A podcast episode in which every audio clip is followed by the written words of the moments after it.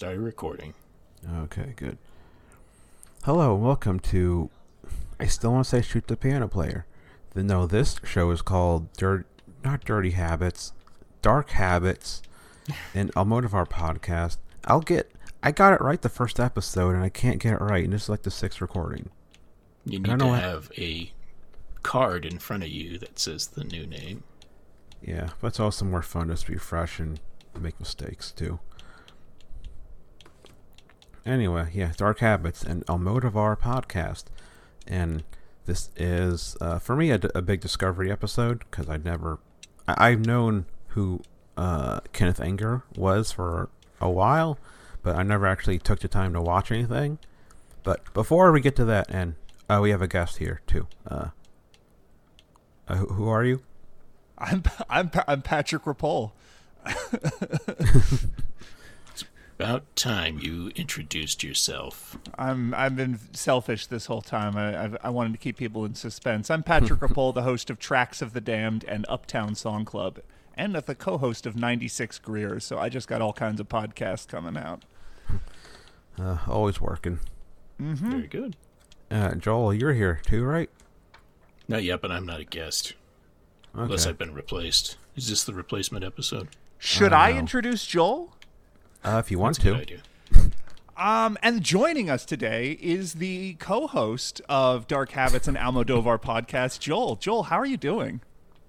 You know, I I've had some good days recently. I can't can't really complain, but I really want to talk about is how I can't get a bag of Skittles that doesn't make me feel bad about the environment. No, I don't know. What do, yeah, I Yeah, okay. I appreciate that intro. That's what I really needed to get charged. well, uh, before we talk about Kenneth Anger, we need to address something that is happening in this country right now. This episode is like the sixth, fifth or sixth re- being recorded, but I'll put it up earlier, up or earlier on, kind of because uh, I need to address this thing. But uh, I'll be simple and direct. Trans rights are human rights. It's deplorable and fucked up what's happening in parts of uh, United States right now, and um, yeah, if if you can support uh, uh, LGBTQ plus people in any way and help out the this help them and, and try to stop move stop uh not promotion uh the passing and get involved in any way uh uh you you, should it's just it's important it's yeah it's just deeply fucked up and it's uh, been it's been weighing on me because I always just lately I last few credits have not brought it up and uh yeah so uh not a political show. That's the thing. You never hear us saying about how screwed up this uh, United States has been towards the people that it's supposed to be protecting, whether or not they agree with uh, people's choices. And this is not like one of those frivolous things. Like, as you said, trans people are people. And it doesn't matter if you know one. It doesn't matter if you, what your religion says. I'm sorry, it really doesn't. Uh, you treat a person like a person, and every person should be treated equally, as best as they can, to the best of your abilities.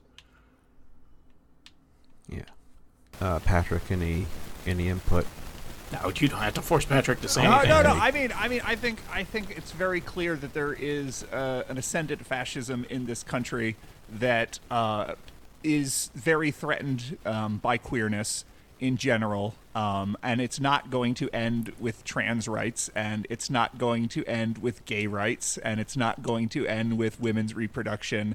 Um, that it is, it is all part of the uh, same fascist philosophy.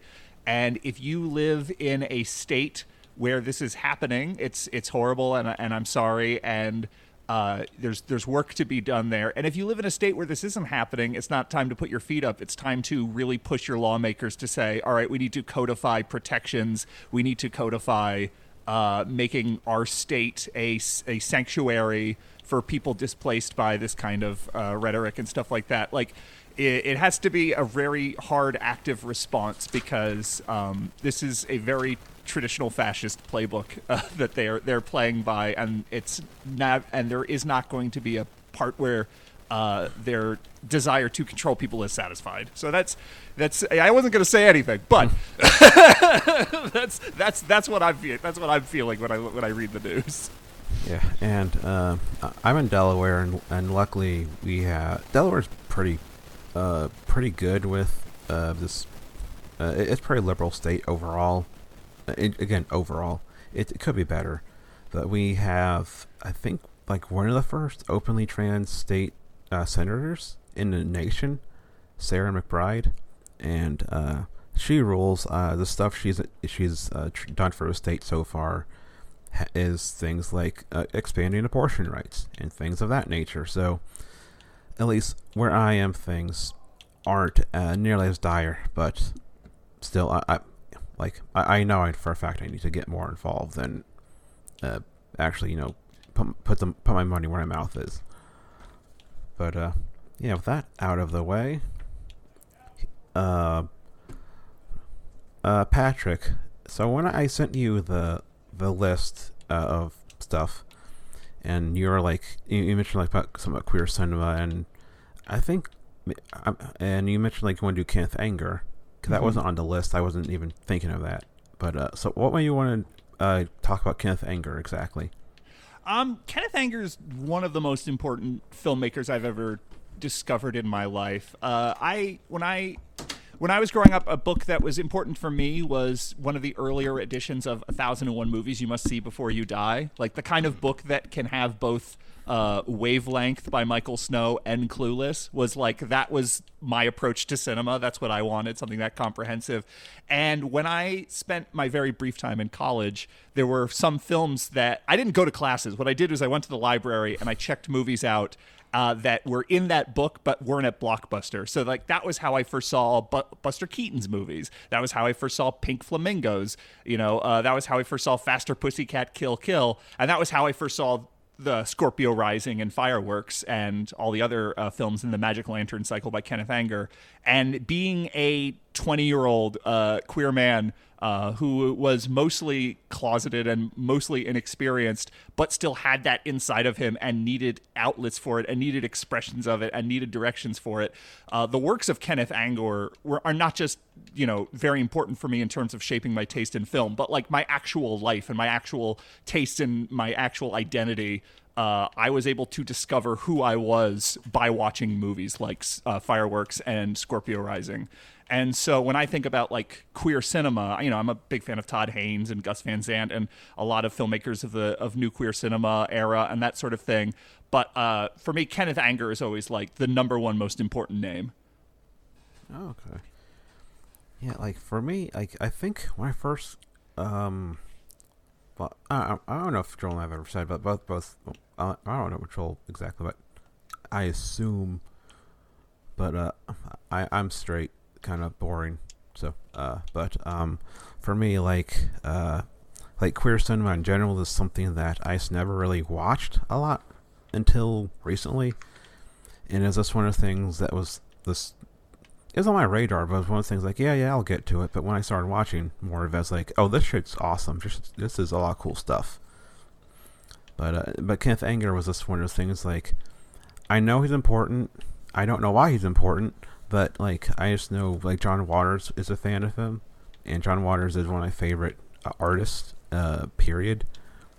And uh, so for me, it was just like watching when I, we watched Scorpio Rise. When I watched Scorpio Rising and um, uh, Fireworks, I was like, "Oh, John Waters references this stuff in his early movies."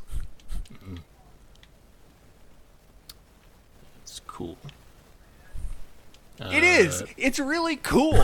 I'm sorry. I, it like uh, yeah. I don't, you want me to come in with my stuff? I I'd already seen fireworks because I knew it was an important work.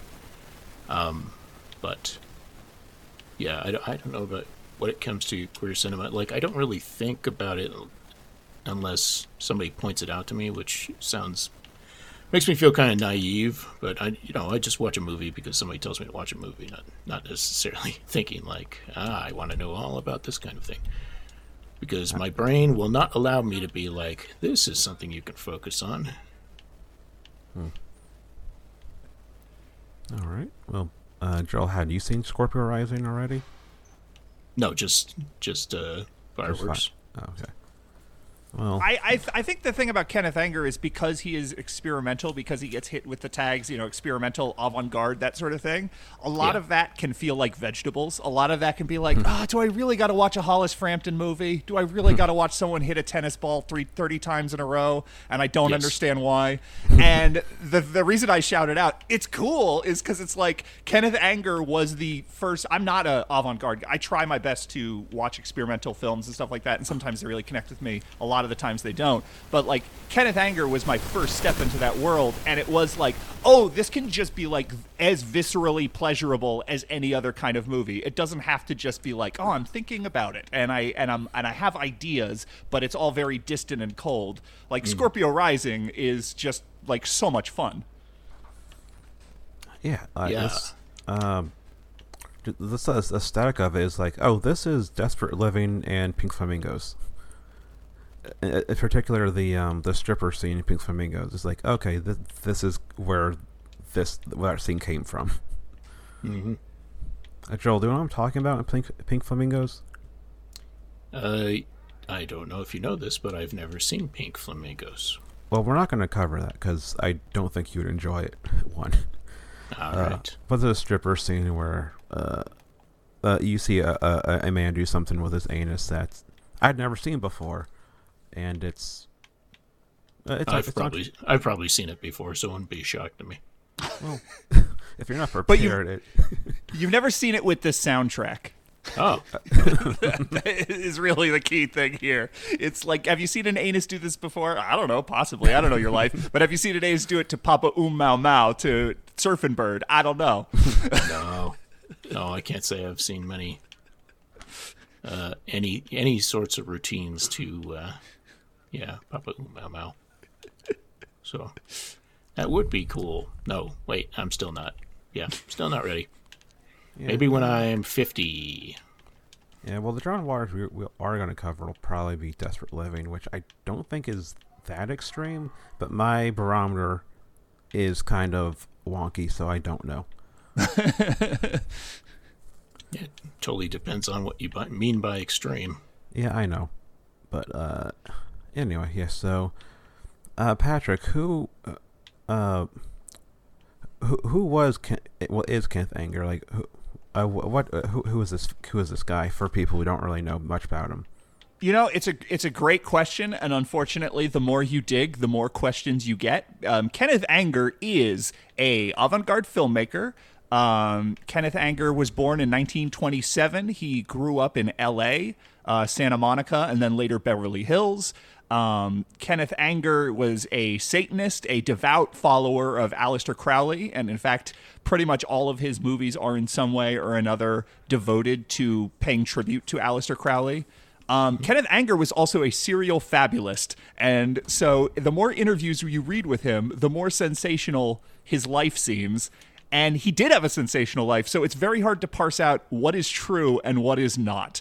And sometimes you just want to believe it all uh, for the hell of it. you you want to believe that you know he got he uh, he got kicked out of uh, Mick Jagger's uh, apartment because he was being too satanic, and you want to believe that he's the reason Altamont happened, and that uh, his uh the his you know his last remaining copy of his film Lucifer Rising was stolen by one of the Manson family because he wanted to show it to Charles Manson. And then shortly after they started killing everybody like you want to believe all of it because at least a little bit of it is true.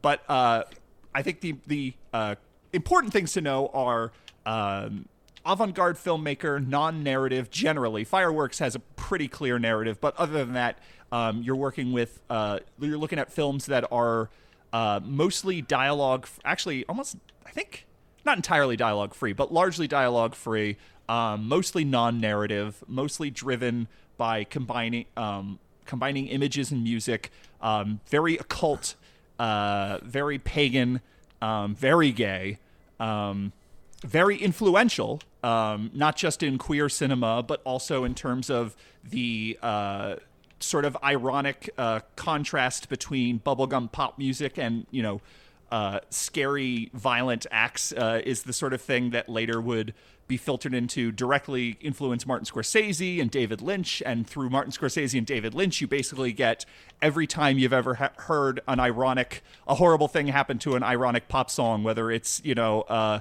Enya in uh, Girl with the Dragon Tattoo by David Fincher, or it's Stuck in the Middle with You in Reservoir Dogs. Like, it's all Kenneth Anger. Um, mm. So, massively important figure um, in the world of film, to say the least. Uh, oh, J Dog, I thought you'd say something there. Oh, I was just like David Lynch was all over, especially uh, Scorpio Rising. Oh yeah, I felt that too, and not not just because Blue Velvet. Just watching was like, okay, uh, this. Cause I know like David Lynch has mentioned Maya Deren, and I don't know if he's mentioned anyone else. But Maya, Maya Deren is like the only filmmaker I know for a fact he's ever brought up. But like this was like, okay, he, he's definitely seen this. Yeah. I mean, something he watched in film school, something he watched with his buddies. I mean, who knows? Probably not yeah. in film school. I would well, guess. I, I, Probably. I think it is worth saying, um, like Scorpio Rising in particular, because it is just so cool and just so aesthetically driven and so easy to watch compared to a lot of the avant garde. It is actually like one of the most watched experimental films ever made. So it's if if you think you know has someone so seen Scorpio Rising, chances are if they went to film school like over the you know the in the 30 years between 1970 and the year 2000 they probably saw scorpio rising like it's just one of those foundational movies mm-hmm. yeah i'd imagine uh, when david lynch was in philly and he and he he, uh, he hated philly that's what uh, eraserhead is kind of based off of loosely uh, i'm sure he he's, he saw it back then mm. but uh because, because of the weird baby well, it's Philly. It's it's it's disgusting there. That's why it's great. Oh wow! I didn't see that in that Tom Hanks movie from the '90s. So that, yeah, that's completely weird... unfamiliar. Well, Antonio Banderas doesn't live there. I can tell you that. Mm.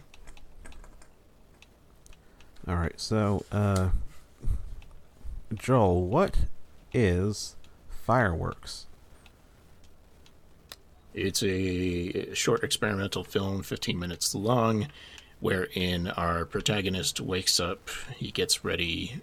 He had a dream previously, something that includes men in uniform, and he enters a door into a place where he seems comfortable, but he's surrounded by people that may hate him, may love him, based on what ends up happening. It's almost, it's just a pure like peek into uh, maybe his own ideas of love and other things like that. Like there's there's a lot going on there, and uh, yeah, calling it gay is like an understatement. It's yeah, a lot of imagery that you can just immediately point to as gay, not including all the shirtless men and and stuff like that. I really enjoy his fixation on belts being removed. Oh yeah, but uh, yeah, I think that pretty much sums it up. All right. Yeah. So what I I was I was kind of tired when I started watching fireworks, and so I, I kind of nodded off a few times. But uh, when I when I wake back up after like a, a minute or two, I'm like, "What the fuck is happening now?" And so I had to rewind. And there's a a point in it where I had to rewind like three or four times. It'd be like, "Did they cut him open?" Oh, that's funny. I, I thought no, like they, they oh. just beat the shit out of him. It's fine. but it's like they're just yeah, it's like it felt even when I was like fully awake, it felt like I was I was still in a dream. Yeah. even though I was in my kitchen uh, watching on a laptop. Yeah, I mean, like go back to Lynch because that's the guy I can talk about with the. Well, I have zero authority. That's that's not the right word, but like I feel comfortable saying things about. But um, most of his things are described as like dreamlike, nightmare-like stuff like that. It's like why it makes you feel so uneasy sometimes just watching that stuff. And like this one had some very uh, common dream imagery. You know, losing her teeth getting beaten in and stuff like that. I don't think he actually loses his teeth, but there's blood covering parts, and then he gets really thirsty at one point, so they pour a bunch of milk over him. I think that's what was going on. I, I don't know. uh, yeah, no, I don't yeah, know, big, Joel. a- big advertisement. He was sponsored by the the dairy farmers of America. In the commentary track, Kenneth Anger claims that the milk is meant to simula- uh, symbolize purity and cleansing. Um, I think it's pretty clearly something else. Well, Yeah, it can be both. when I see a white liquid in something like this, I assume it's something else. it's it is very erotically poured over, and it should be said, Kenneth Anger himself is playing the uh, the main character. Um, Oh yeah.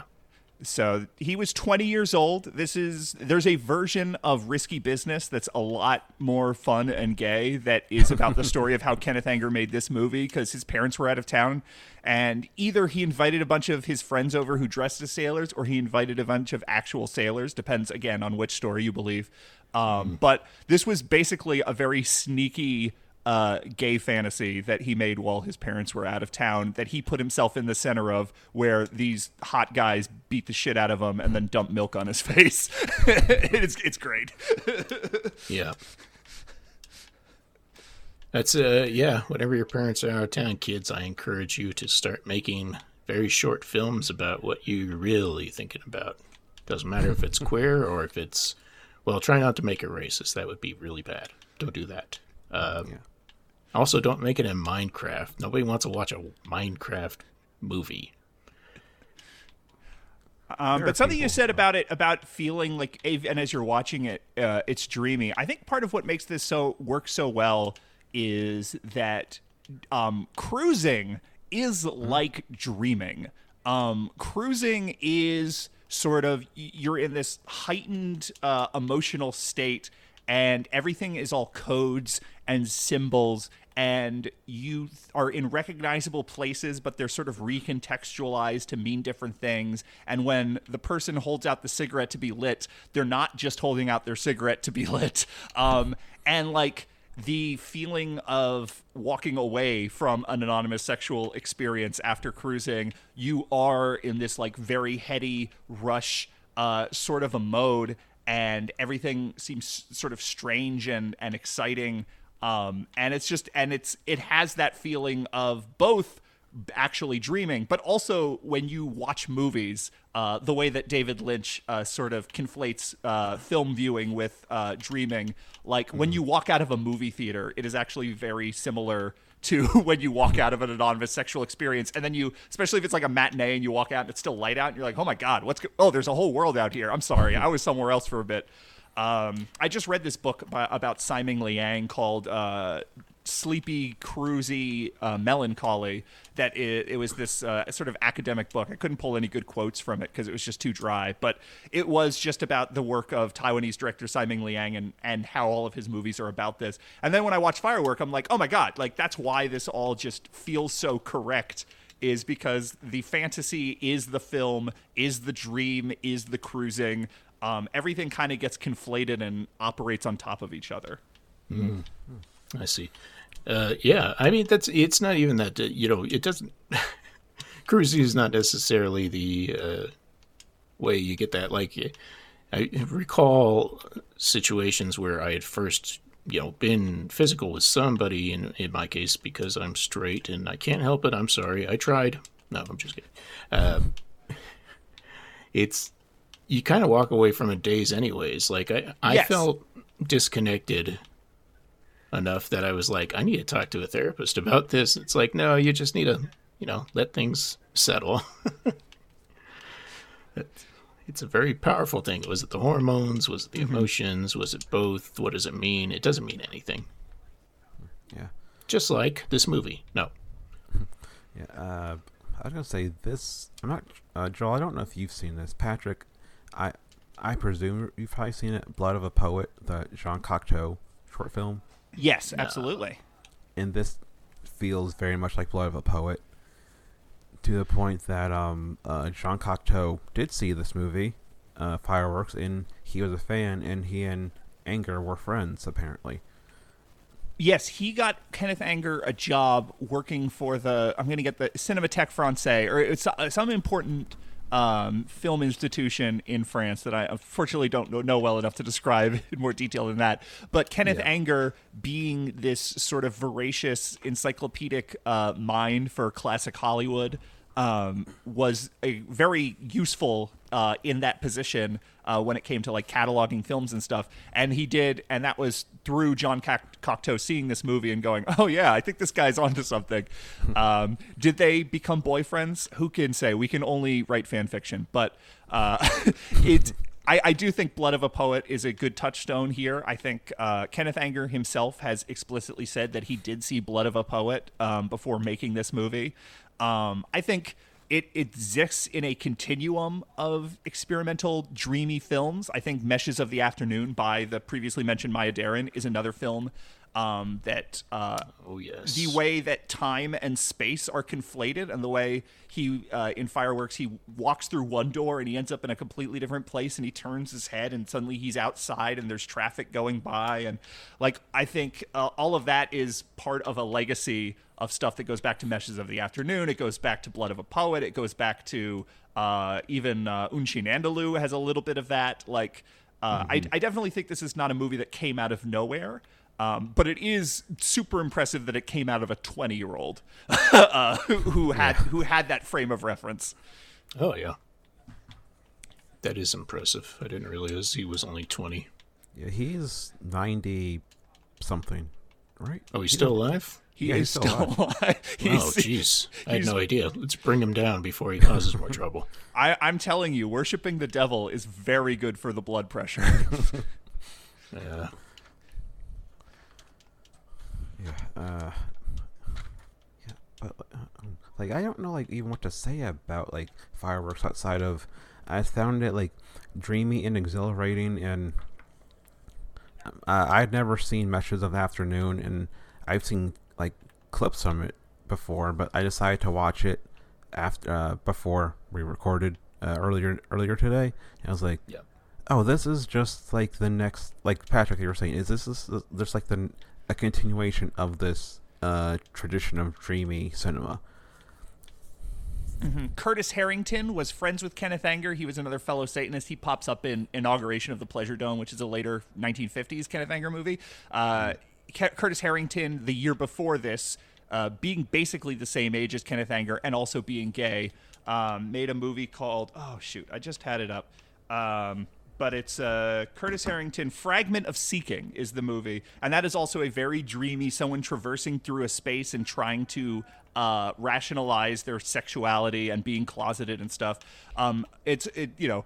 It, it would make a good double feature because they are so similar and they're from two people who were peers and they came out within you know a month less than a year of each other um, so yeah it's definitely um, doesn't it? I don't think Fireworks is necessarily groundbreaking in the way that uh, a Scorpio Rising is. Um, but the thing I think it is that is exceptional about it um, is just how tightly contained it is. Um, how it's it's how the density of meaning and it's how short of time it is the uh, there's the there's the shot where after you see the dreaming kenneth anger it pans over and there is this left hand that uh, is missing a middle finger um, and then by the end of the movie that sort of hand sculpture has its hands uh, fingers again um, and it's you know it's this very clear uh, uh, sort of castration image. Um, I, I so so a big thing about Kenneth Anger for me is I like fireworks and Scorpio Rising because you can be totally secular. You don't have to be into paganism and uh, the occult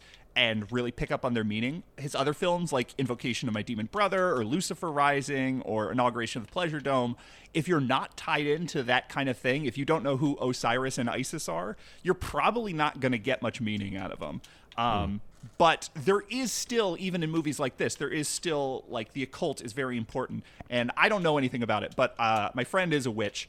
So i asked my friend about it and she was telling me uh, about the castration image and about how the left hand is like the symbol of like the night the nighttime life and and the castration of the left hand is the denial of that night side of you and then the restoration of it at the end when he wakes up next to the guy who has almost like a renaissance painting jesus halo in the form of kenneth anger literally scratching the film stock uh, in front of his face. Like uh, it's fun it's suddenly whole again. So it's about him uh, sort of discovering uh, conquering his uh, sort of transgressive sexuality. Transgressive not just because he's attracted to men, but he specifically is attracted to violent men, and he has sexual fantasies about violence, which is an additional layer. This isn't a movie about like why can't I get married and raise a kid. This is a movie like about I want I want guys to beat me up and dump milk on my face. um, and When are we to get a movie that is about wanting to get married? Because, you know, we're underrepresented, uh, us. yeah, yeah. If only the nuclear family was somehow represented in the history of film, uh, it would be a much more diverse place. No, but like I, I think there is just a, a certain clarity to everything that happens in this movie, um, and a, and a emotional uh, sort of there's a visceral uh, nature to its emotions. It's like just right on the surface. There's a lot of uh, you know, like I'm. There's other experimental films I like, like uh, like uh, Wavelength by Michael Snow is like uh, I saw that recently for the first time, and I thought that was really amazing and interesting, and it had my mind going. If you showed Wavelength to a group of high schoolers, I think they would go like, "What the fuck is this? This is ridiculous. uh, I don't need to listen to this buzzing." And as the camera slowly moves. I think if you showed fireworks to a bunch of high schoolers, some might snicker or whatever, but like everyone's going to pick up on exactly what it means. Um, some of the more uh, minute details about the symbolism and everything might go over some of their heads or whatever, but like I'm pretty sure that. Uh, you could show pretty much anyone fireworks and they're like oh yeah this is a sex fantasy um, and i do i do appreciate that this this movie uh, and I, I think in general, Anger's power comes from his that kind of directness, um, and so I think that is certainly. Uh, I think I watched like fireworks like eight times in preparation for this episode because it is so short. I was just I was just like watching it over and over again, and I I've come to really admire um, just what a solid, uh, hot uh, object it is. Yeah. Um, this is slightly off topic, but uh, previous recording we did episode on Fox and his friends, and George Kuchar came up, and I said, "Oh, uh, he was Sarah Jacobson's mentor in college," and I double checked today, and George uh, uh, Kuchar was Sarah Jacobson's mentor. And he worked he, he, he taught her when she was making I was a teenage serial killer. So uh, Uh, it was it in doubt? yeah, I can't remember exactly. Oh, okay. but- You, don't remember clearly. Oh, okay. No, Yeah, you know your shit. yeah, because he was a also a, a queer filmmaker person who did a lot of indie stuff. Yeah. A different aesthetic from what I understand, but uh, yeah, um, yeah. So, uh, but, but like, yeah, going back to fireworks, it's just, it's very, like it. Uh, I I just I appreciate that it's not subtle. It's just very like, you know, you have like fireworks penis uh thing going on. It's like, yeah, yeah, I get it. The milk, yeah, yes, I understand what it is. uh, but uh. I still Yeah. have no idea what you guys are talking about. one Stra- day, straightest movie I've ever seen. okay. But uh, yeah, uh, I don't know, just like this, like this, everything. I, I, I only, it's just a thing. Like I, I want to watch it again right now, just to pay close attention to like. I have it this- on loop right now. I own I own these movies on Blu-ray. I've literally been watching this on loop as we're talking. Because like today after Scorpio Rising, I was like, well, I have to watch that two more times because that's awesome. so uh, yeah, so um, uh, 'cause- so I don't have much else to say about fireworks besides it. It kind of rules, but Scorpio Rising uh, rules even more. oh yes. So, uh, Joel, what is Scorpio Rising? Scorpio Rising is a series of vignettes, I'd almost say, just of individuals or a couple of individuals all preparing for a night. They they all look like they're all getting ready to jump on a motorcycle. There's scenes where somebody's actively working on one, and mixed in with imageries of Marlon Brando and um, uh, who else? Who else? Oh, Jesus Christ, of course. Um, um, famous some biker. Guy, yeah, some dude from Germany. Oh yeah, German dude. Oh, he has a Charlie you, are talking about you're talking about eight Adolf. Okay, okay. Yeah, he, yeah. he has a Charlie Chaplin mustache. That guy. That's true. It, so, yeah. It, it, while this is all going on, that's when we're getting this classical music. If it's classical to us, I guess the '60s. That would have been. That's like '50s music, basically. That we're mostly listening to, right? Uh, I think so. Yeah anyway, it doesn't really matter. It's just this in, instant, interesting combination of images while this music is playing, and it, it makes me feel like they uh, a chop to the neck to all these people that have these golden views of the old days. That you know, most of them are dead, luckily. Right? No, I don't know, but once again, violence. Uh, some sort of like orgy going on here. A man getting something that looked like mustard put onto his body. I, yeah, and just the the regular bikey, biker Nazi imagery. Got a SS cap as the first thing, and then we're just seeing swastikas on the flags. Other things like that, and it's like 28 minutes long, but it goes away, goes at such a nice click. Everything fits together that it's pretty good, very watchable. Yeah, it's uh, like I wrote down. This is basically a music video, but which is not a um a, bad thing. It just it feels like uh, this is like the perfect music video in certain ways. It's just like unforgettable and it's exhilarating. Mm-hmm. Uh, Kenneth Anger has been called by many people the basically inventor of MTV. Um, he personally hates that, but but you are absolutely right. This is you can't look at mu- the music videos of the late '70s uh, through the early '80s without looking at this, without you know realizing that this is the most seen experimental movie ever made, and that surely so many of those people who are coming out of the wor- world of commercials, who are coming out of the world of you know video art, who are coming out of the world of student films and stuff like that, who are making those early music videos, like we're all, they were all looking at this. Uh, yeah, and just, uh, and like like the moment I knew I'd love it was when uh, you get the uh, the title card, and then in like in the studs you have like Kenneth Anger. It's like okay, this is fucking awesome. like.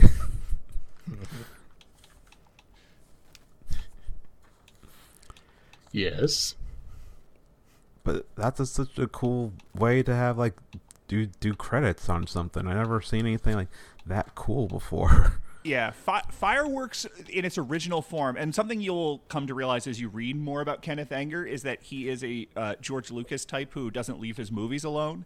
Hmm. Um, partially because that's how he makes his living is by like keeping them culturally relevant. And as the sort of '60s counterculture came to fray, and a lot of his early movies became psychedelia because he sort of just got there before everyone else because he was already doing those drugs and and sort of already interested in the occult long before the '60s. Um, like he would re release it, and this time it would have a new soundtrack or it would have some sort of introduction that would like pitch itself to this uh, new counterculture and stuff like that. Um, and Scorpio Rising was never that, um, but uh, Fireworks uh, originally did not have any title credits. Didn't have that uh, little spoken prologue at the beginning where he introduces the concept that what you're watching is a dream. Um, all of his subsequent films, though, he comes up with these really cool title sequences. Um, uh, Inauguration of the Pleasure Dome has this really great tilt up, uh, very awesome hand painted, where you just the words uh, fly down the screen one at a time. Um, a lot of uh, physical uh, text. I mean, you at the end of fireworks, you do see the end come up on his hand in underneath the water, which is a really cool physical title. And yeah, the studded leather that he it was a leather jacket he studded himself with Kenneth Anger right on the ass. I love that it's all these like super butch men and and prissy Kenneth Anger is like, by the way, I own that ass. I'm putting my name right on the belt. Like, oh, beautiful. It's total uh, Fox and Friends right there, or not Fox and his friends. Yeah. Yeah, yeah, Fox and his friends, not not the not the conservative bullshit. Oh, are you sure? Sometimes it seems pretty gay. No, no, it doesn't. Never happens. No, I believe that's a sh- that was where um Ernest uh B- Ernest Borgnine was like uh had Oh no, a that, secret. that was on some other morning show, but yeah. Oh, okay. What's the secret to uh, your long life and healthiness? And he's like, I shall not say. It's like, come on. I've seen that clip a lot. It's really funny. Do you know? I what I'm- masturbate constantly. Isn't that what he says? yeah, he I masturbate a lot in a loud whisper. Anyway, it's worth noting that Kenneth Anger's 90. Sorry about that. We I never get a chance to talk about how much I love that clip. It's so it's so cringy. No, Can we he's find n- a he's connection? noti- it does connect directly to what he was talking about. Oh yeah, yeah, true. Kenneth Anger's 90, yes. Um, and and honestly, like a big part of what makes Scorpio Rising so great. Certainly, what attracted me to it when I was twenty. I mean, now I watch it and I'm I'm I'm seeing these really interesting through lines about violence in American culture and fatalism in American culture, and this and the seductive nature of fascist imagery and sort of the feeling uh, accomplishes of spiraling out of control or whatever. Um, when I was twenty. I was looking at that blue velvet shot where the camera is panning up those tight blue jeans and he's buttoning his and he and he he's buttoning his uh, belt and and he he doesn't have any shirt on and he just has these big ass abs and stuff. I was like, this movie is hot. This movie's really sexy. There's a reason that this movie uh, got try got brought up for obscenity. Uh, despite the fact that there's really nothing uh, explicitly sexual going on in it. And it's just because you watch it and you go, oh, this is so gay. Even in 1963, there's no mistaking. You just look at it and it's just dripping with like just horniness and uh, a very specific kind of man uh, being brought up as this like sexual object. Uh, In a way that I'm sure made a lot of people uncomfortable, but made me very happy the first time I saw it. That's good. Spreading happiness is what film should be all about. Yeah. Um, I love. I was like, because like the, I love when you get the imagery of Jesus and they talk about like the song. I forgot what the song is, but there's uh, lyrics about being a rebel, and then you cut to Jesus, and this that imagery is like, oh, that's fucking cool. And then they go to Hitler, and then they go back to Jesus. Like, okay, this is really fucking with me right now. I don't know what's happening. But uh, yeah, it's like the, the like like this like it's just like the perfect combination of music imagery like uh i think there's i think it was all overdubbed music. I don't think there's any well no no there was a motorcycle part. But like a lot of it is like it's a perfect mix like sound design and like music choice and imagery. It's like this is just like everything just works so perfectly well and I don't really understand why. And like I, I watched it three times today. I don't really. I don't know if there is a meaning to it besides just like it's cool, but like it just fucking works. Yeah. Um, I yeah, it's I think a big part of it is it's not a music video for a song. It is a music video for 13 songs. And part of what makes it so great is you instantly know something is up because the song choices, it's not just like popular music from the late 50s and early 60s. It's specifically a lot of it is like bubblegum, very sugary, sweet, uh, wind up doll and and and shots and uh, songs like that uh, conflicted with like this super fetishy, horny shots of like just the chrome gleaming with light and these guys working and just all this leather and the skeleton in the garage and stuff like that. You get the feeling it's like something is bad is going on, but you don't know what. And it's pa- and because it's a music video for 13 songs, it's able to wait until the end until everything starts spiraling out of control and you get to the wild like tom drums of wipeout and it's just like motorcycles crashing and people kicking bibles onto the floor and pissing in helmets and offering it up as eucharist and Oh, hitler and nazi was. flags. Like it's by the end of it you're like well, this is this is it's that thing you said where you're like you're you're seduced uh, early on by like oh man he's a rebel and the jesus and then you're like hitler. You're like wait wait a second and then it goes back and then all of a sudden it's like someone's pulling his pants down and dumping hot mustard on his crotch and then uh yeah and then there's uh, a motorcycle crash and a dead body and sirens and it's just it, it just keeps going and going and that patience at the beginning knowing instantly that something is going to come it's actually the thing that makes it work better and better on repeat viewings. Um, like the first song is fools rush in which is a very fast like high tempo song. It's very fast paced and the concept of like uh, the song is oh you know, if you you know the the reason people like jump into love, into a ro- into a romance or whatever, is because they're being you know they're not worried about getting their heart broken. They they just pat chasing that passion. Um, and as you're like watching this movie and it starts with fools rush in, you're like, oh, something bad is gonna happen. Like that song says it all right there. um, and knowing where it goes, uh, it becomes better and better. For I mean, this is, I think, the movie I have seen more than any other movie in my entire life because I watch it about 12 times a year or something. It's so quick and it's so easy and it's been on YouTube like forever. Um, technically, it's it's uh, it's not public domain or anything, but it's just Kenneth Anger owns the copyright and he doesn't know how to take it off of YouTube. It's he's 90, uh, so so you could just put it on. And I just I watch this constantly.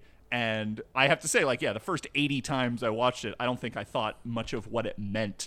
Um, but I do think it does have something to say about um, sort of ma- a, culture of masculinity uh, and violence that uh, sort of fetishizes uh, the car, the vehicle, um, fetishizes individuality, fetishizes like the lone um, human uh, achieving, you know, individuality, uh, individual greatness. Um, the idea of violence, the idea of like people falling into groups, the idea of seductive uh, aesthetics.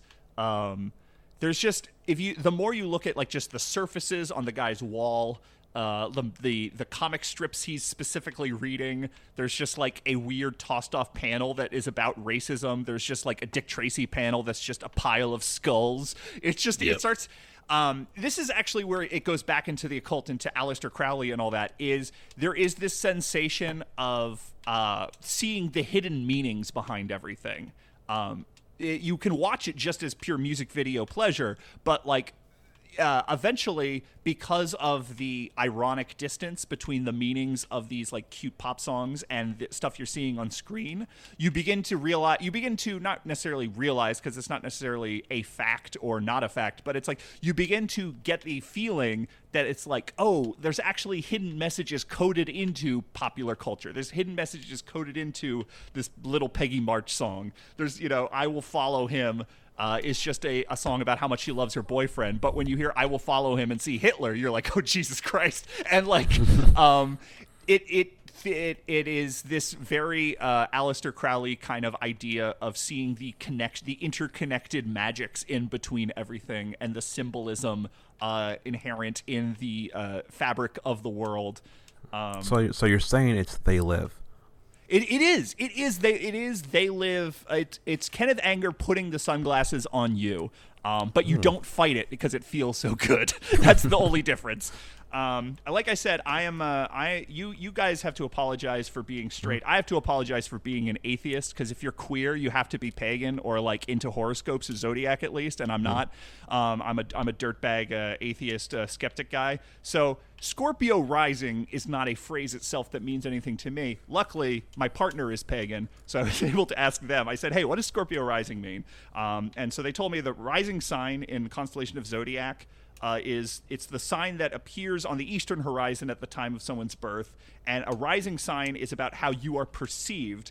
And Scorpio is a sign of transformation, of emotional intensity, um, diving deep, sexuality, mystery, and secrecy. Uh, Halloween. Uh, there's a Halloween party in this movie. Halloween occurs during Scorpio season. Uh, ha- Scorpios are considered to be uh, dark and gloomy and morbid. And um, so there is this uh, sort of cosmic horror on top of just like I think like three uh, uh, three of the greatest moments of music and visuals in film history all exist in this movie. I think like the pan up to on my boyfriend's back where it like does that gleaming close up of the motorcycle and then the grim reaper behind the guy is just like the greatest thing I've ever seen. I think the finger dipping into the meth and then the camera following that finger all the way up to the guy's nose and as the camera pans up you see the noose behind him. It's just like the greatest thing i've ever seen in my life. Um, so like there's all of the pleasures but then also this is still kenneth anger the satanist um, making what is a, essentially a religious movie. Um, and it's it is a movie because it is so pleasurable to watch in the first place. Uh, it rewards repeat viewings and it rewards sort of uh, trying to read into every single uh, symbol and every single uh, texture and every single um, piece of visual information he gives you. And it's just, it is my favorite movie of all time, probably. And I'm, I'm just out, utterly obsessed with it. Uh, like just like the uh, I don't know fancy film terms, but like cutting between like the motorcycles and then Jesus on a donkey and like stuff like that. I was like, this is just like really cool, uh, like smart, uh, like choices to make, and like uh, yeah, uh, like, like that, that really stuck out to me. It's like the motorcycle and have Jesus on donkey, and then later on towards the end, when you get like the full Nazi reveal, you get uh, you see a, a a checkers board, but they're all all the pieces have Nazi swastikas on them. Yeah. Which is both like hilarious and upsetting at the same time to me. Yeah, you get the feeling that what you're looking at is an actual artifact from Nazi Germany. The way that, like, when you watch Spike Lee's Bamboozled, you you realize that what you're looking at is actual artifacts from the antebellum South and from uh, Jim Crow era uh, sort of toys and things like that. And Spike Lee's personal collection. Yeah, exactly. Like you get the feeling that uh, Kenneth Anger um, owns a lot of this stuff himself. Uh, he this movie was protested by the Nazi Party of America. They thought it was uh, very disrespectful to their flag. um, they're the ones. They're the ones who called the cops on it, and the cops are the ones who raided the theater and charged it with obscenity. Uh, the, it wasn't Kenneth Anger himself who went to court; it was the theater owner. But the same uh, defense lawyer who defended fireworks, um, I have his name here because the because the guy rules. Uh, um, ch- uh, Oh God, I didn't write it down. Anyway, the same guy who defended fireworks in court at the California Supreme Court defended Scorpio Rising in the in the California Supreme Court, and both were dece- deemed non-obscene, and in fact broke ground in a way that so many of these uh, civil rights obscenity cases did in this era uh, involving homosexuality. Uh, Jack Smith's Flaming Creatures in New York City. Um, came out the same year as Scorpio Rising and f- fought a similar battle in New York. Um, and these were films that were um, actively breaking open doors um, for the gay community to express themselves and have legal cover to do so. So that it is also important in that way. Uh, yeah, I looked into uh, some of the background stuff. The article you sent me, uh, it had uh, uh, Anger. He worked at Kathmandu Cinema. Well, Yeah. that's what he was talking about, right? Basically. Yeah, Yeah, and that he, was- I, and he knew and he was friends with Godard and like Truffaut, which is He- to me insane. He wrote uh, Hollywood Babylon, which was a very famous, and again, Kenneth Anger, serial fabulist, a very uh, important and very successful and largely uh, Made up. made up uh, uh, accounting of the early days of Hollywood. Um, that book exists because he would just tell Godard and Truffaut these like insane silent movie era stories about Hollywood, and they were just like, they were the first Kenneth Anger fanboys. They would just sit there and be like, "Can you tell us another one about the uh, the woman who had to have her stomach pumped after blowing an entire football team?" Uh, like, and like they were like, "You got to write a book about this." And that was how uh, Hollywood Babylon uh, came into being. So, yeah, uh, the people that he brushes against, like uh, he introduced the Rolling Stones to Satanism. He was friends with Jimmy Page. Um, if you look up any of the uh, important Satanist uh, figures in, you know, in uh, Southern California in the mid 20th century, they were all friends with Kenneth Anger at a certain point. Um, he was friends with Elliott Smith. For some, hmm. somehow, Elliott Smith, before he died, uh, was very close friends with Kenneth Anger because they live near each other in L.A. Um, he is just this uh, wild, uh, sort of historical figure. Um, and that's what makes it so hard to uh, proof uh, what did and didn't happen because so much of it actually did. He sounds like a, a Forrest Gump type figure. Little bit, little bit. Um, well, except funny. except a better haircut. yeah. All right. Uh, Joel, do you have anything to say about Scorpio Rising? No, you brought on an expert, and I feel overwhelmed. oh, I'm just well, kidding. I, am just kidding. I never got a chance to talk about this movie. I've literally no, seen I it am, like 700 times, so I'm just. I apologize for just uh, vomiting out all this info. But I am so happy that you get to talk about this in that, you know, in that case. Um, I don't really have anything else to add. Uh, some well, of the um, things that I enjoyed was like the point where they are dumping hot mustard on that mm-hmm. that guy. They actually insert this clip where Jesus is sitting with uh, some somebody, and he's mm-hmm. turning around as if he's looking at something, which just makes it seem like he's like, "What the hell's going on over there?"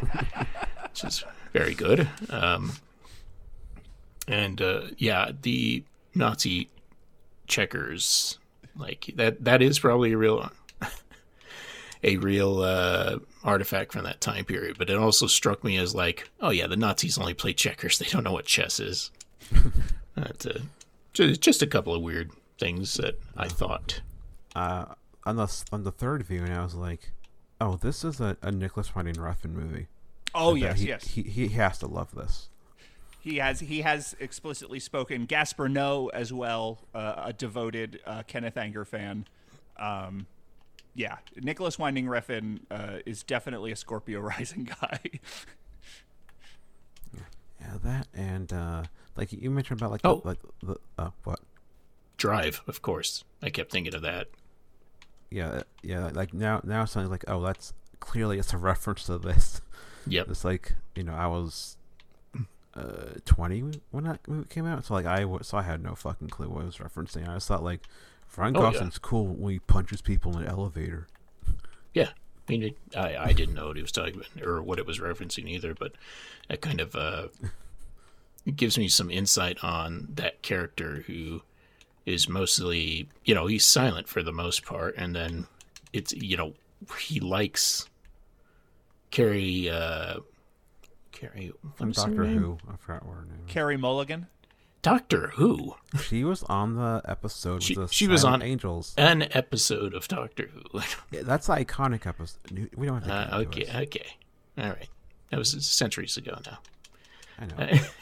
Uh, anyways, he doesn't know how to romance a person. He's just kind of doing hanging out the thing. So that elevator scene kiss is kind of awkward, even though I don't know if we're supposed to think it's romantic. Then violence. Uh, but, but yeah, yeah, that is that's pretty Kenneth Anger, anger now that I think about it. And also, definitely, only God forgives is like feels very Kenneth Anger too, based off of two, two, two things I've seen. Which I feel like you and I are few, some of the few people who actually love Only God Forgives. Yeah. Um, Patrick, do you do you like Only God Forgives? I saw it the one time in theaters, and it would definitely. I was one of the people who walked out going, "All right, well, I guess Drive was a fluke." Um, which isn't which isn't the case because I enjoy Bronson as well. Um, but I I think generally speaking that uh, Nicolas Winding Refn actually would benefit from leaving the world of narrative films and uh, sort of going a more Kenneth Anger route because. movies like Neon Demon and uh, Only God Forgives uh, are visually spectacular, but anytime anything is actually happening to a person in it, I don't mm-hmm. care. I get that. He's both profoundly stupid and profoundly like visceral to to watch.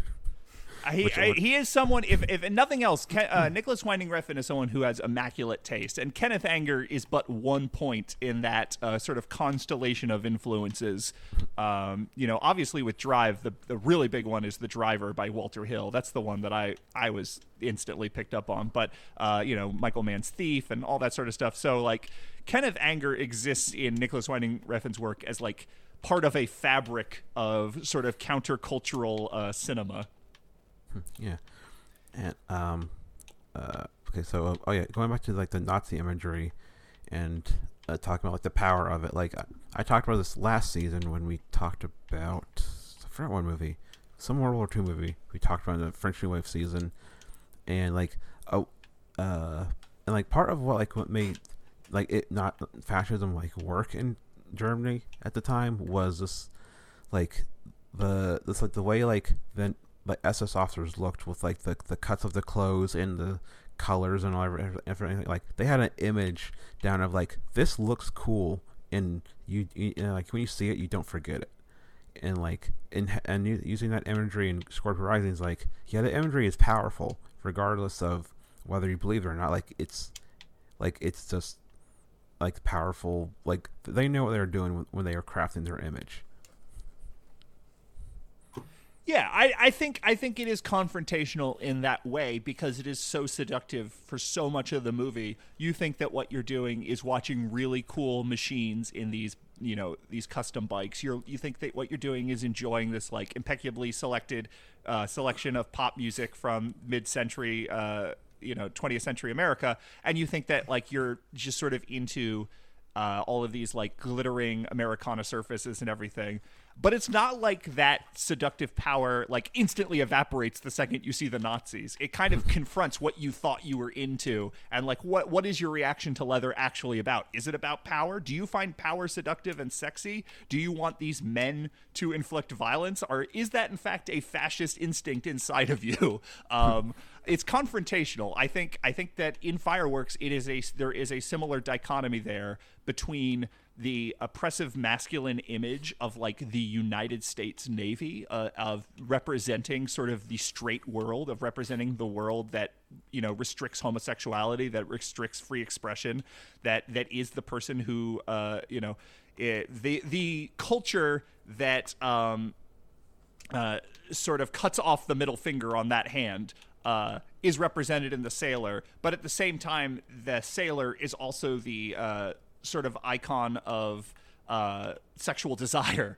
Um, Kenneth Anger said in fi- for Fireworks that he was inspired by seeing uh, the Zoot Suit riots and seeing American sailors beat up Mexican uh, hipsters in their Zoot Suits, and like that recurring image of crowds of uh, white sailors beating up Mexicans became like a nightmare image that he had. And so it is literally about uh, racist violence when you mm. when you see if you were to take this as as fact, which you should always have a little bit of skepticism, but there's no reason for you know there's no reason to not believe anything Kenneth Anger says about his own work. And like I, I do think that the power of a group of men in the Navy beating the shit out of you, um, or for which for some might be very erotic, it also is in fact uh, inexorably tied tied to fa- the fascism of the U.S. military and things of that nature. Um, and I think that Scorpio Rising is that same feeling of like this is sexy. It doesn't necessarily mean that it's good. um, and in fact, you should uh, you should challenge that uh, that feeling in yourself, the things you are attracted to, what you find attractive about them. I don't think it's any of uh, Kenneth Anger's business, personally, but you know. yeah, uh, anything else? I don't have any, anything else besides I want to see the other everything else he made now. Cause, uh, it, it is worth saying, like Kenneth Anger stuff, it's pretty much all on YouTube. Uh, mm-hmm. He considers his body of work, it's a very specially curated body of work he calls the Magic Lantern Cycle. Um, if you look up the Magic Lantern Cycle, you will see a complete list of these films. They're almost all on YouTube. You can watch them in an evening. They're they're not feature length. Um, the longest of them is I think like forty something minutes, and most of them are much shorter. So um, it, it does I'm not going to say they're all as good as Fireworks or Scorpio Rising, um, but they do sort of work as a whole. And if you know, if uh, hearing us talk about these movies has sparked your interest, go out and seek them on YouTube, and then go ahead and check out the rest of them as well. It's a it's a body of work uh, worth examining.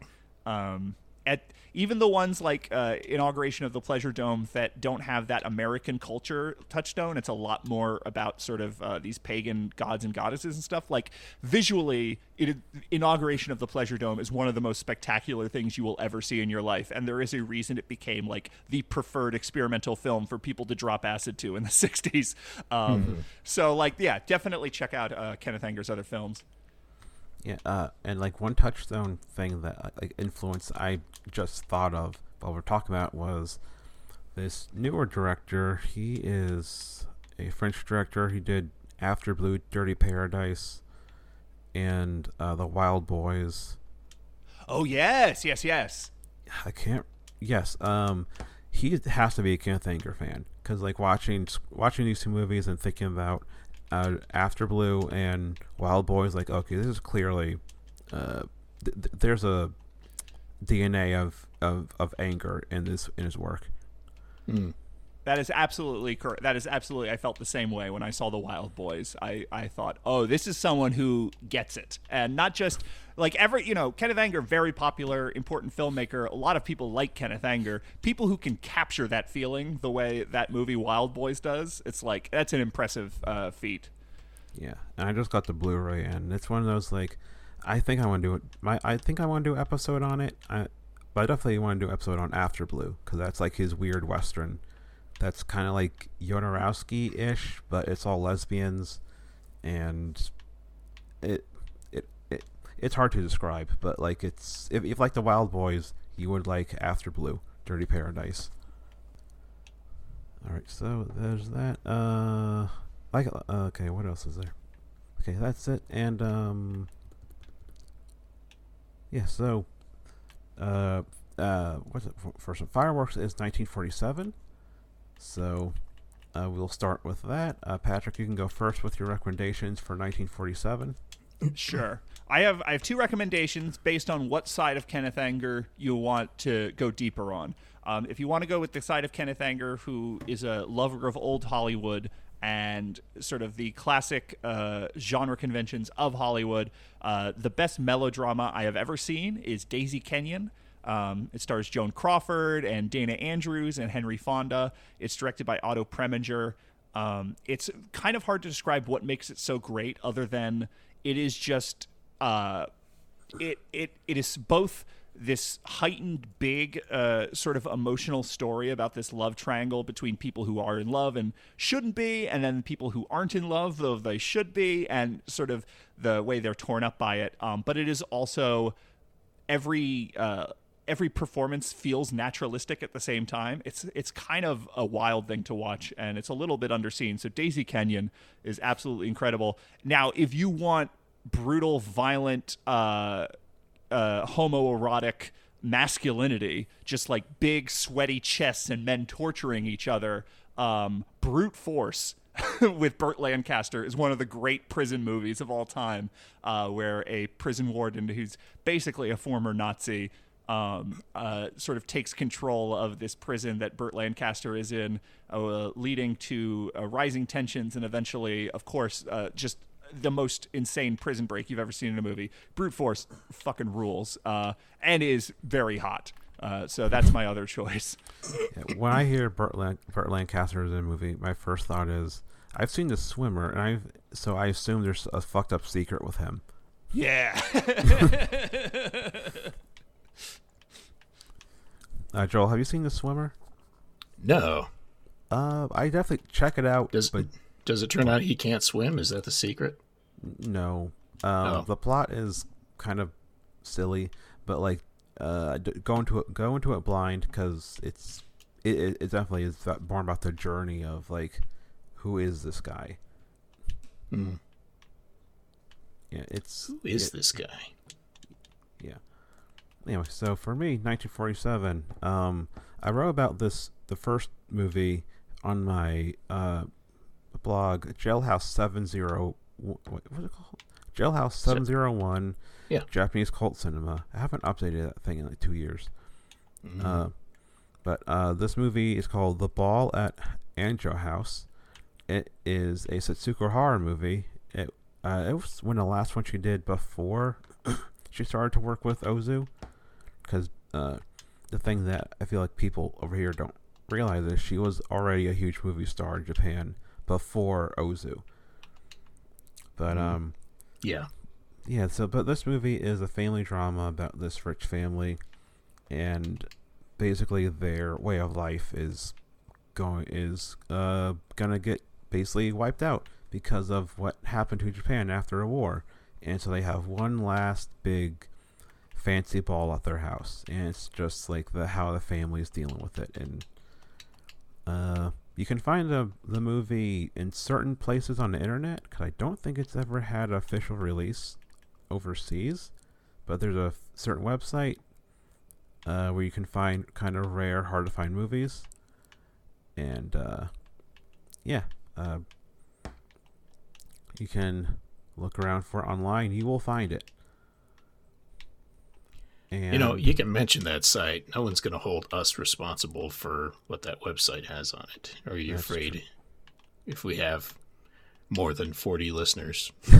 yeah, I don't want it to go away. It's a good website. I understand. All right, and the other one is Body and Soul. And when I first saw it, I was like, "Is that did uh, Oscar Micheaux remake his own movie?" And it's not a remake uh, uh, of Oscar Micheaux movie or anything. It's just some other movie. So I'd recommend the 1925 Body and Soul, the Paul Robeson movie, instead of the 1947 one, because I got tricked in thinking like, "Is this like a, a weird remake?" But no, watch the 1925 version. It's great. Cool. Yeah, and also, uh, uh, when I was doing some basic research and shit on on anger, I noticed they always like call him like the godfather of independent cinema, and the thing that always gets me on that is like Oscar Micheaux was doing independent cinema like in the in the twenties and thirties, but because his stuff is kind of gone, not gone, but like a lot largely forgotten and harder to find, he gets overlooked. But Micheaux was kind of there before. I'm not trying to say Anger doesn't deserve credit, but Oscar Micheaux definitely deserves more credit than he gets for being not just a, a black filmmaker in America, but he was one of first like really successful independent filmmakers in America. I think when you have a figure like Kenneth Anger, who is so important on so many levels, what you might do if you are lazy is say something just huge, uh, just to get that point across, even if it's f- fucking demonstrably false. and in this case, the Godfather of independent cinema, he is not. Um, even though he is a he is a man of a stature of someone that might be called that, it's not actually historically uh, correct. Yeah. Uh, and yeah, I think Body and Soul might be on YouTube. Uh, but it's, al- it's also on that. Um, yeah, that that, that that's a weird that's a weird uh way for me to talk about Oscar Micheaux because we're not going to get too many African or black black films this, this season. So I have to I gotta squeeze it in somewhere. Oh, yeah. Understand. Yeah. Absolutely. Yeah, but on the Kino um, African American cinema thing, I think Buying Soul's on that one. But I'm not 100%. Anyway, yeah. So that that's all my stuff for 1947.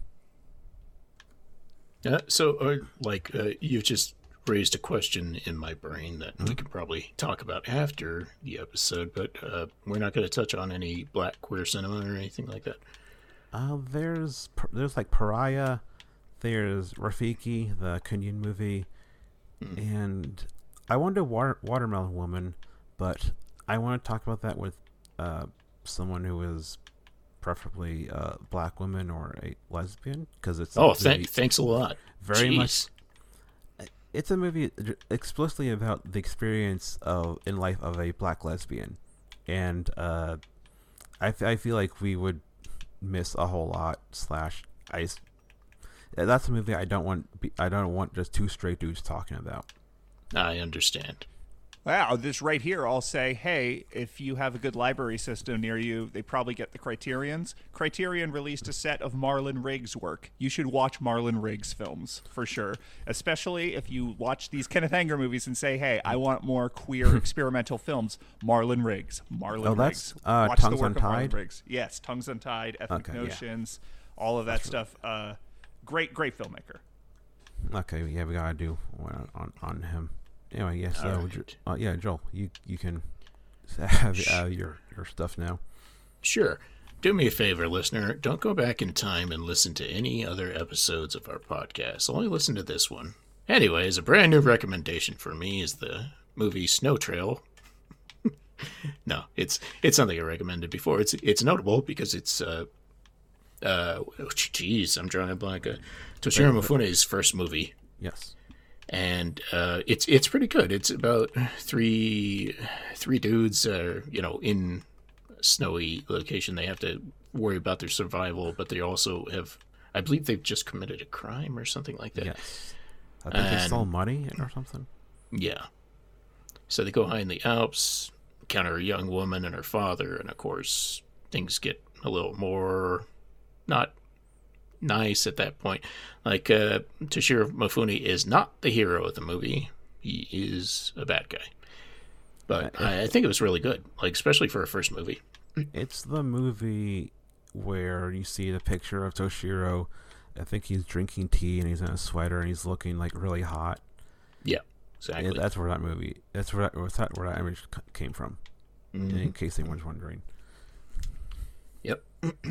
and uh, the other thing I definitely also have never ever talked about before don't listen to Please Don't Send Me Outer Space, the science fiction podcast that I used to do, because you'll hear an episode about the bishop's wife, and uh, okay, it's the bishop's wife. The bishop's wife, also from this year, starring uh, Cary Grant as an angel, and then you got Loretta Young and David Niven as a couple who are having issues because David Niven, as this bishop character, is trying to figure out ways to bring more glory to God, and he's he's obsessed with building this new cathedral. And his wife just kind of wants her husband back. And so we get a visit from their version of Clarence, who isn't a moron.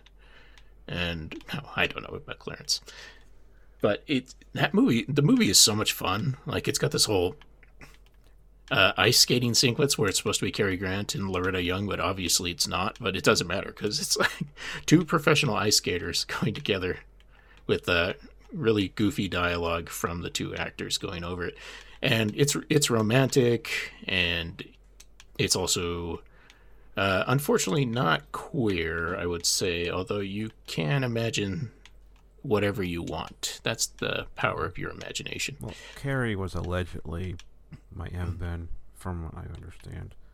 Uh, from from what I understand, there was no question about it. Although he did have children, Yeah, um, maybe and he- uh, from what I understand, it's impossible for people to have children that are not straight and white. Yeah, Oh, just wait. ask Vincent Price's daughter. So that's good for me. Okay, and okay, this the next uh, then Scorpio Rising is 1963. Patrick, you can go first with your 1963 picks. Absolutely. So, on the one hand, 1963 is the year Joseph Losey's The Servant came out, which is extremely gay, and more importantly, it is a kind of movie that constantly gets remade where it is uh, partially about sort of class struggle, but mostly sort of about this battle of wills between these two identities and about these identities merging and switching places and this transference that happens uh, between these two men.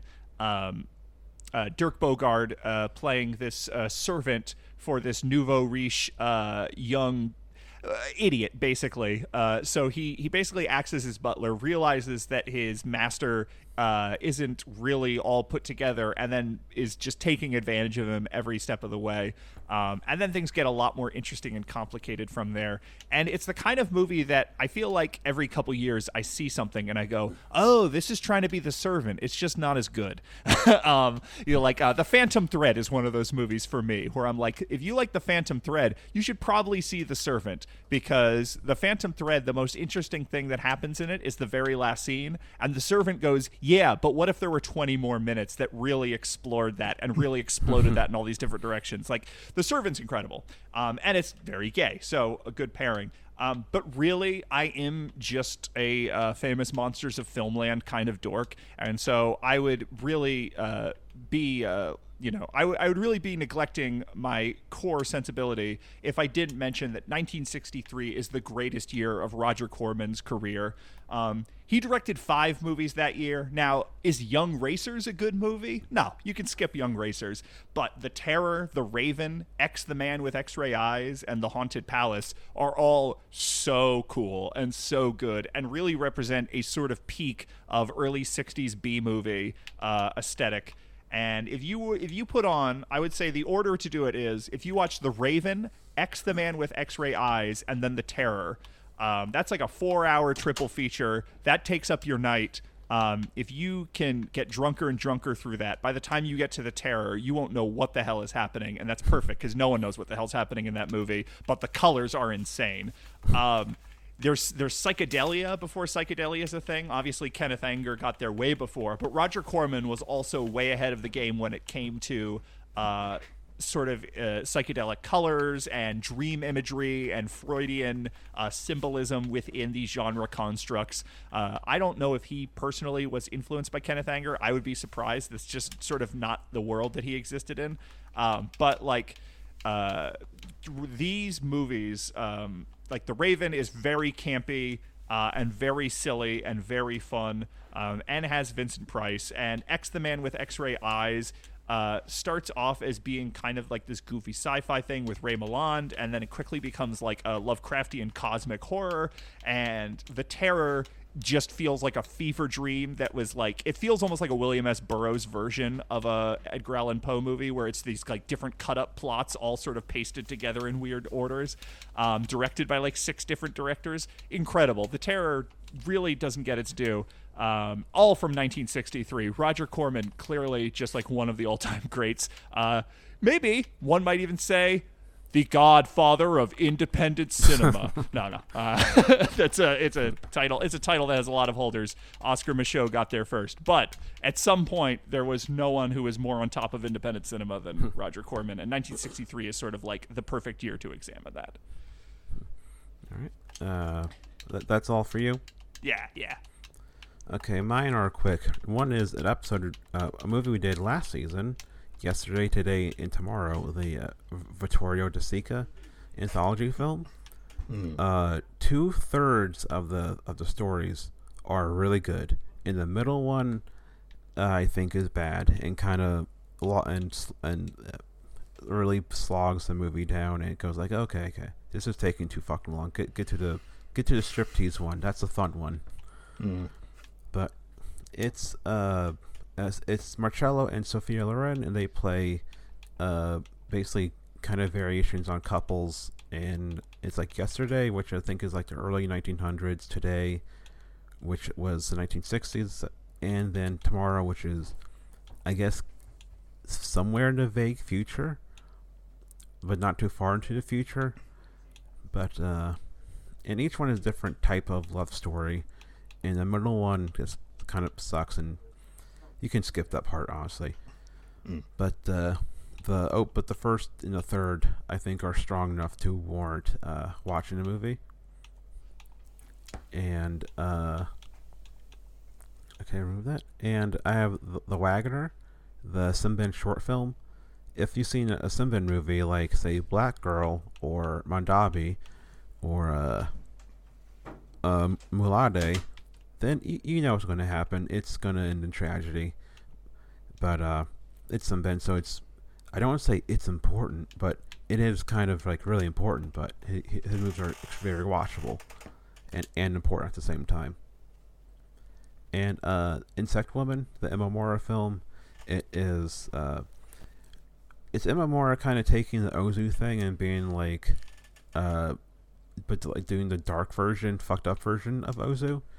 And I said Imamura, so there's incest in it. Just a warning if you do plan to watch it. And uh, it's deeply Yay. upsetting and kind of uh, h- uh, hateful towards humanity, the way Imamura movies are. But uh, I love it. Mm. Yeah. So I'm only going to do one because 1963 is full of like some of the best movies I've ever seen in my life, which means that we've talked about them many times. Uh, the one I'm going to think, I don't think I've ever talked about because it's not, well, I like it a lot, but it's,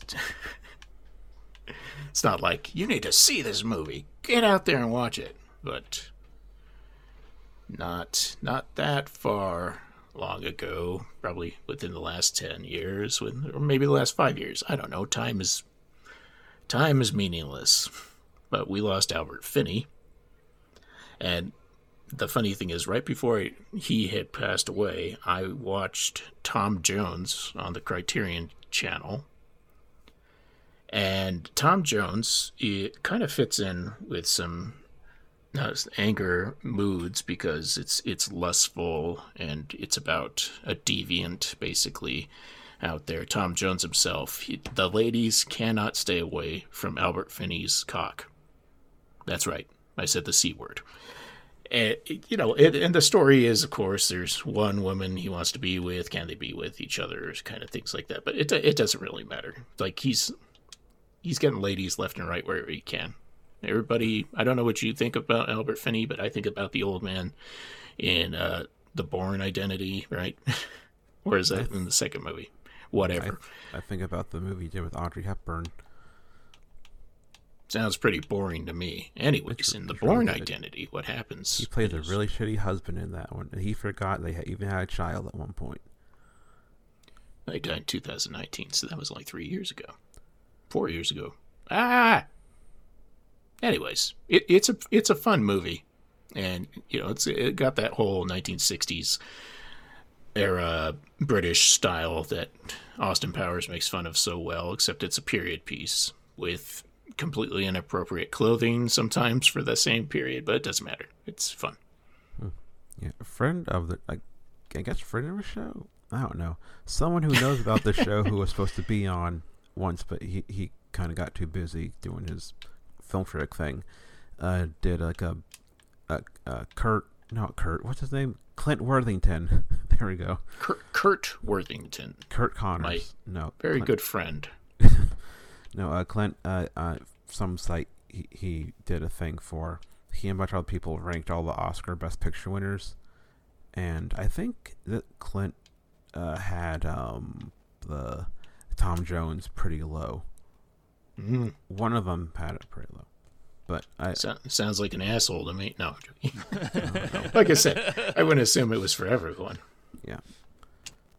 Anyway, so uh, that is it. So first, before uh, I I have Patrick say his like um podcast stuff, uh, the next the you picked. Okay, you have uh, three more episodes as of now. So seven chances, the Buster Keaton movie, Mm-hmm. Raw Deal, which I think was the Anthony Mann movie, That's right. and Footlight Parade. So which one do you want to cover next? Oh gosh. Um, you know what? Let's let's do a hard swing. Let's do uh, Footlight Parade. All right, perfect. That'll be the next one next time you appear. And that is, that's legally binding since you chose it on uh, on on recording. I can't take Yep. it back. It's a matter of record. Yep. Yeah. So, uh, uh Patrick, so y- you do podcast stuff and fi- film stuff in general. Oh God, yeah. Okay, so here's the spiel. Uh, first and foremost, I have a podcast called Tracks of the Damned. I do commentary tracks for horror films. They are a mix of historical fact and critical opinion.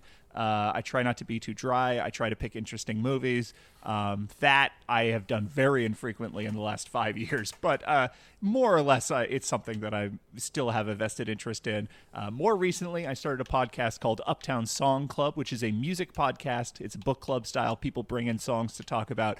We talk about them in detail, and it's a fully edited podcast, which is to say that when someone mentions, "Oh yeah, I like the part where the bass goes doot doot doo," I go in there and painstakingly put in the part of the song that goes doot doot doo, um, and it creates basically a kind of sound collage where you hear the song as we talk about the song.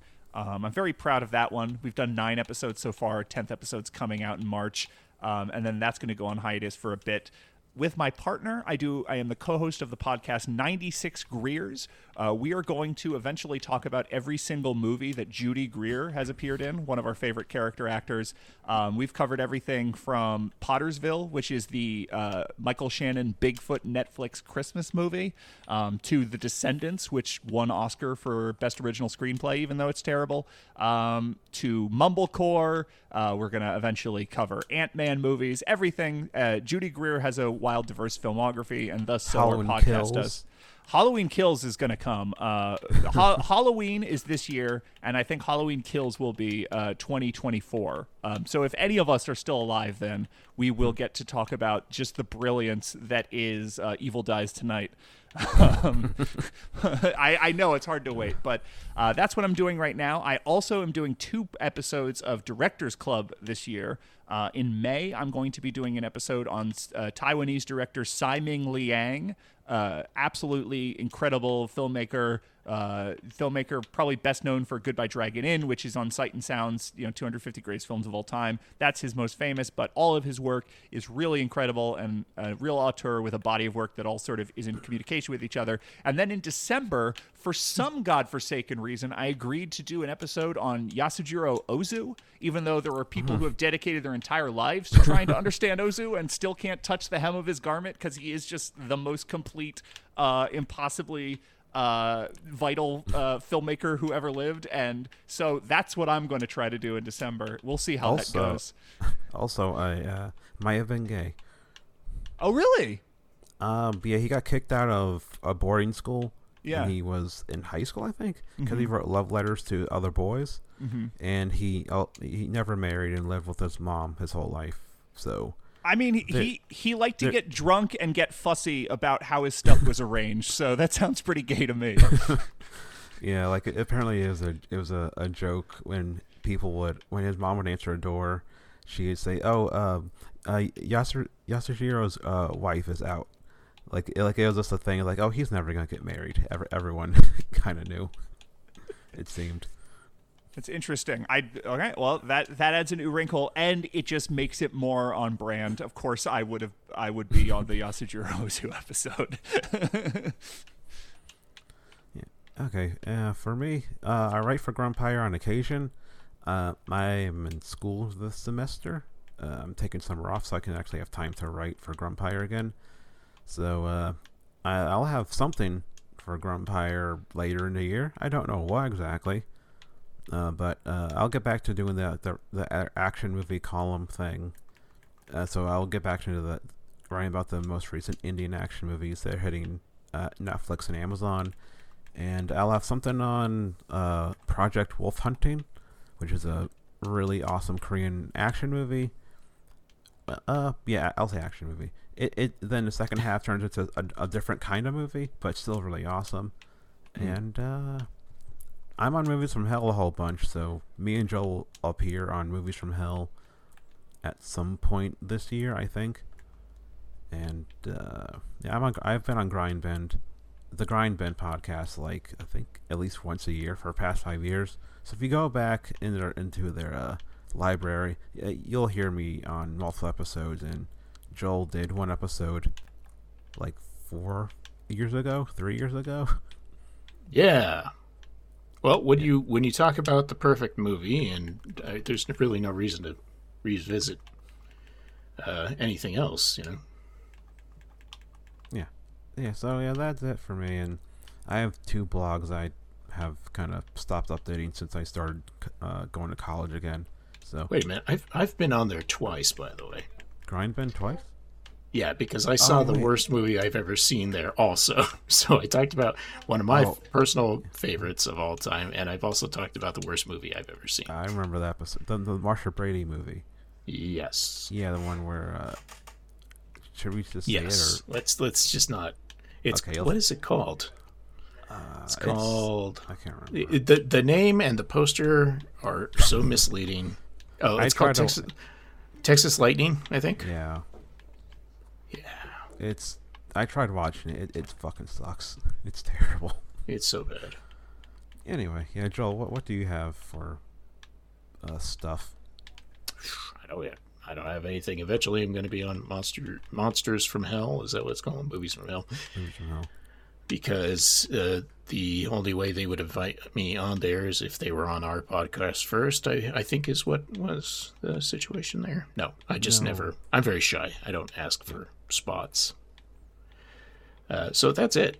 Not doing anything else Okay. worth mentioning in my entire life. okay. All right. So yeah, we're we're on Twitter. Uh, the this uh, I I changed the the uh, the name and all that stuff at per season. This season is sis- Sister Sewer Rat because that's the Chus Lampreave character from Dark Habits, the horror film, which is my favorite one. Not saying it's the best one, but it's my favorite one. And uh, Patrick, are you on Twitter or anything like that? Oh yeah, at Uptown Song Club on Twitter, at Uptown Song Club on Instagram. There's some Mastodon I have, but I don't understand how to give out Mastodon addresses, so you can skip it. yep. Okay. And uh, J Dog, you're on social media sometimes, right? I mean, if you want to talk to me on JDT Games, that's I'm on Twitter there. Uh, Okay. Yeah, that's about it. Okay. Hey. And uh all right, so Patrick, you'll return for Footlight Parade, a Busby Berkeley musical. I think that's what it is. Yep. Oh wait, that's a that's an Alexandria episode. Okay, you'll be on with Al- Alexandria Daniels because she's the it's the unofficial rule. If it talk on musical, she must be present. Love it. Yeah, and and uh, next recording is going to be uh, oh the musical that you love, Joel. Gentlemen prefer blondes. Yep. I li- I uh, really like that. Uh, speaking of fitting into the uh, the theme of the uh, season this time, uh, you know, there's a very good song happening while men are flexing in the background. Yeah. Um. Yeah, you you like men with real big muscles, right? I love big muscles and something about corpuscles. I don't know what a corpuscle is. I don't know. Anyway, so we're talking about that with friend of show Alexandria and friend in real life, uh, Bo North, who I've met in person twice so far. And uh, yeah, so it'll be fun. It'll it'll be. I felt like it's gonna be Bo and Alexandria being thirsty over that over that scene, which is fine. Anyway, yeah, let's uh yeah shut down.